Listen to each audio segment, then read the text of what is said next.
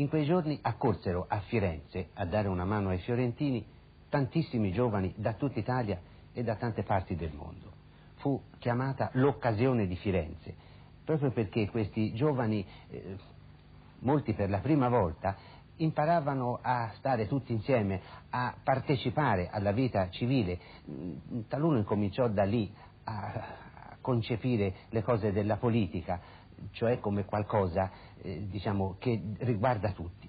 Tra quelle migliaia di giovani che accorsero a Firenze ce ne era uno che si chiamava Francesco De Gregori, proprio lui, il grande cantautore italiano. Tu come mai eri andato a Firenze. Dicelo sinceramente, quale fu la spinta? La prima spinta reale fu in qualche modo il desiderio di, di saltare 3-4 giorni di scuola. Ecco, Questo è una cosa sicuramente sulla per te. Ecco. E poi? Il che non toglieva naturalmente la preoccupazione che, che potevo avere per, per, per, la città di Firenze. Insomma. Poi dopo arrivato lì invece la scuola me la dimenticai perché lo, lo spettacolo era allucinante. Cosa vedisti arrivando?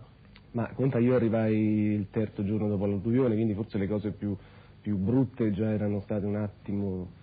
Eh, ma c'era questa città invasa completamente dal fango, era sommersa dal fango. E poi questa nafta che, che ha fatto i danni peggiori, più del fango, perché il Cristo di Cimabue per esempio è stato rovinato dalla nafta, che saliva al livello dell'acqua e lasciava questo segno tremendo. E che cosa facesti? Cosa ti misero a fare?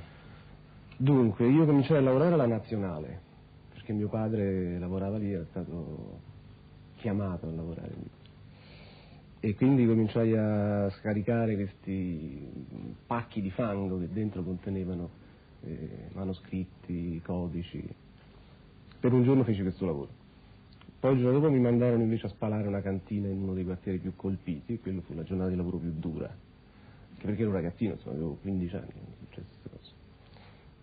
Il terzo giorno invece mi distaccarono in una villetta assolutamente intatta dalle acque, dove la prima di casa mi disse guardi c'è questa libreria da lucidare. E allora? e allora? E allora niente, non lucidai la libreria e tornai a Roma. Oh. E riaffrontai la scuola, il mondo scolastico. Riaffrontasti la scuola. Tu eh, in quell'occasione andasti a Firenze e lavorasti insieme a tuo padre, che appunto... Sì, fu la prima volta direi che io vidi mio padre come militante del, del, suo lavoro, perché lui con, con, noi, insieme a noi, scaricava anche lui questi rossi. E quindi questo, questo, forse aprì un dialogo diverso fra te e tuo padre?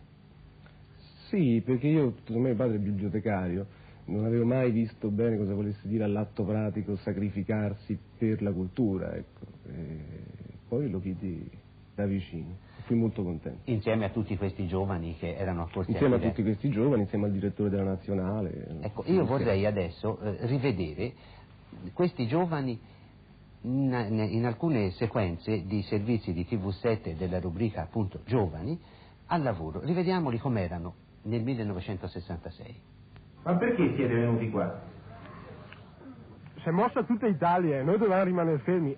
A un certo punto ci si chiedeva, ma accidenti, insomma, bisogna andare bene a fare qualcosa, no? Ci rendevamo conto per quella che è la nostra situazione, che è perennemente disagiata da alluvione, ci rendevamo conto di come potesse essere quella di qui. Sono andati a Fiesole, hanno fatto fare il pane, hanno preso delle bottiglie d'acqua e sono andati a portarli alle famiglie figli di Santa Croce che calavano il paniere. Nelle strade non si passava, c'era il fango fino alla vita.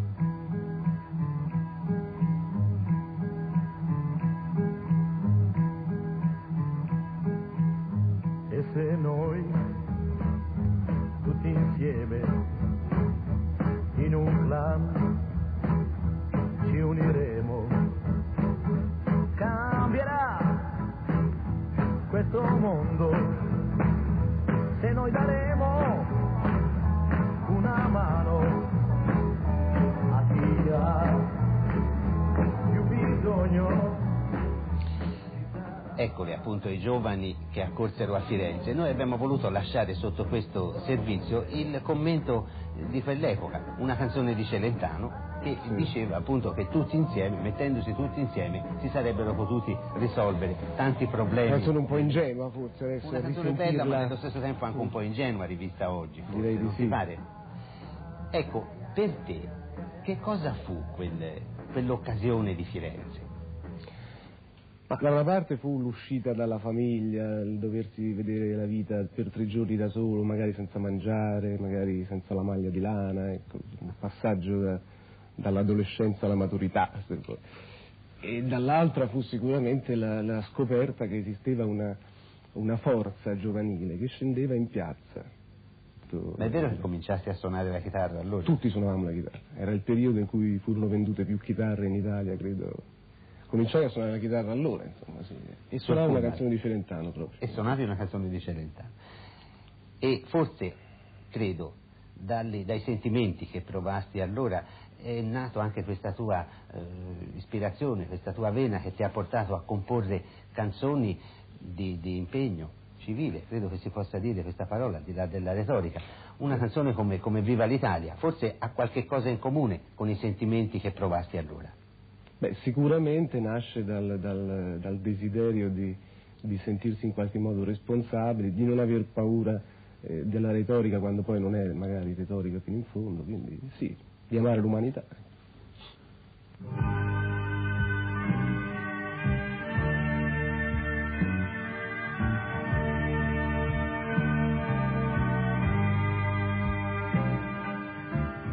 Viva l'Italia!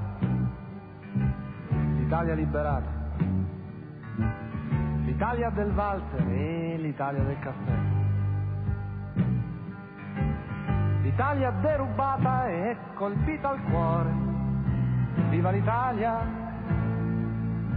L'Italia che non muore. Viva l'Italia! Presa a tradimento L'Italia assassinata dai giornali e dal cemento. L'Italia con gli occhi asciutti nella notte scura. Viva l'Italia, l'Italia che non ha paura.